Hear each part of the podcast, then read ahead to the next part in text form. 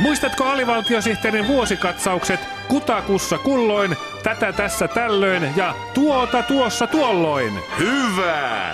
Tänä vuonna alivaltiosihteerin vuosikatsaus on nimeltään Sitä siellä silloin. Sitä siellä silloin kertoo, miten alivaltiosihteerin silmälasit näkivät maailman vuonna 2015.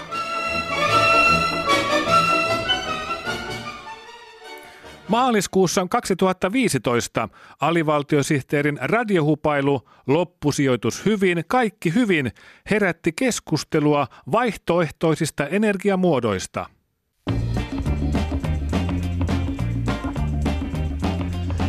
Ajankohtaisohjelma Horinaa ja Jorinaa.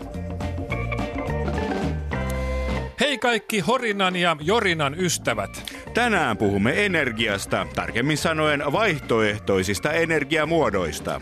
Tuuli ja aurinko ovat rajattomat energialähteet, mutta Suomessa niiden hyödyntäminen konttaa lasten kengissä kokoa 23. Vai 23? Kylläpä lapset ja Suomen vaihtoehtoisten energiamuotojen käyttö kasvavat nopeasti. Toimittajamme Valo Virtanen vieraili valtakunnallisilla energiamessuilla Kauhavan Voltin kylässä. Fossiiliset polttoaineet ovat kohta historiaa, kuten fossiilit. Ja kohta on koko ajan yhä lähempänä. Miksi emme ole jo siirtyneet tai siirtymässä tuulivoiman käyttäjiksi, energiakonsultti Raija Propelli?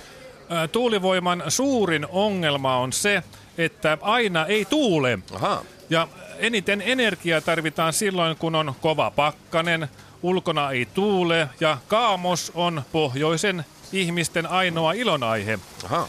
Nyt tuulivoima-alalla ollaan kuitenkin läpimurron kynnyksellä tämän tyynen sään ongelman kanssa. Mitä tarkoitatte, kuinka niin? Hyviä kysymyksiä. Vastaan ensin ensimmäiseen kysymykseen. Porin Tahkoluodon tuulipuistossa aletaan kesällä kokeilu, jossa tuulivoimalan viereen rakennetaan varatuulivoimala, hmm? joka otetaan käyttöön silloin, kun tuuli vaimenee, hengityshöyryä ja nuoret kantavat pingispöytiä pihalle. Ja nämä varatuulimyllyt sitten jauhavat sähköä tuulivoiman varavoimana. Kyllä. Kysyitte äsken myös, että kuinka niin? Kyllä. Vastaus on yksinkertainen. Se on tyynivoimala. Aivan. Tyynivoimala käyttää hyväkseen tyyneen ilmaan latautunutta tyynienergiaa. Ah. Ensimmäinen tähän teknologiaan perustuva tyynipuisto valmistuu Myrskylän Hyövinkylään syksyllä kello 15. Kiitoksia. Olkaa hyvä. Entä miksi aurinkoenergia ei vielä ole astunut fossiilisten energiamuotojen saappaisiin kokoa 45 ilman villasukkaa? Valoaalto-yliopiston energiaprofessori Akku Korhonen. Syynä on ongelma. Aha. Ongelma on lapsen lapsemme, se mitä jätämme heille perinnöksi. Tarkoitatteko arvopapereita, pöytähopeita ja skorpion syhtyeen epätäydellistä levykokoelmaa, josta puuttuvat kaikki yhtyeen levyt? Ei vaan sitä, miten ratkaisemme aurinkovoimalassa käytetyn polttoaineen loppusijoitusongelman. Tarkoitatte siis aurinkojätettä, jonka varjo lepää lasten lastemme päällä? Kyllä. Parhaiden aurinkovoimaloiden hyötyprosentti on 40, hmm? eli 60 prosenttia auringonvalosta menee jätteeksi. Jaha. Vielä ei ole ratkaistu, mitä tällä jätevalolla tehdään. Voitaisinko tätä jätevaloa käyttää pimeän Afrikan ongelmien ratkaisemiseen – pimeän työn vähentämiseen ja peiton alla lukemiseen.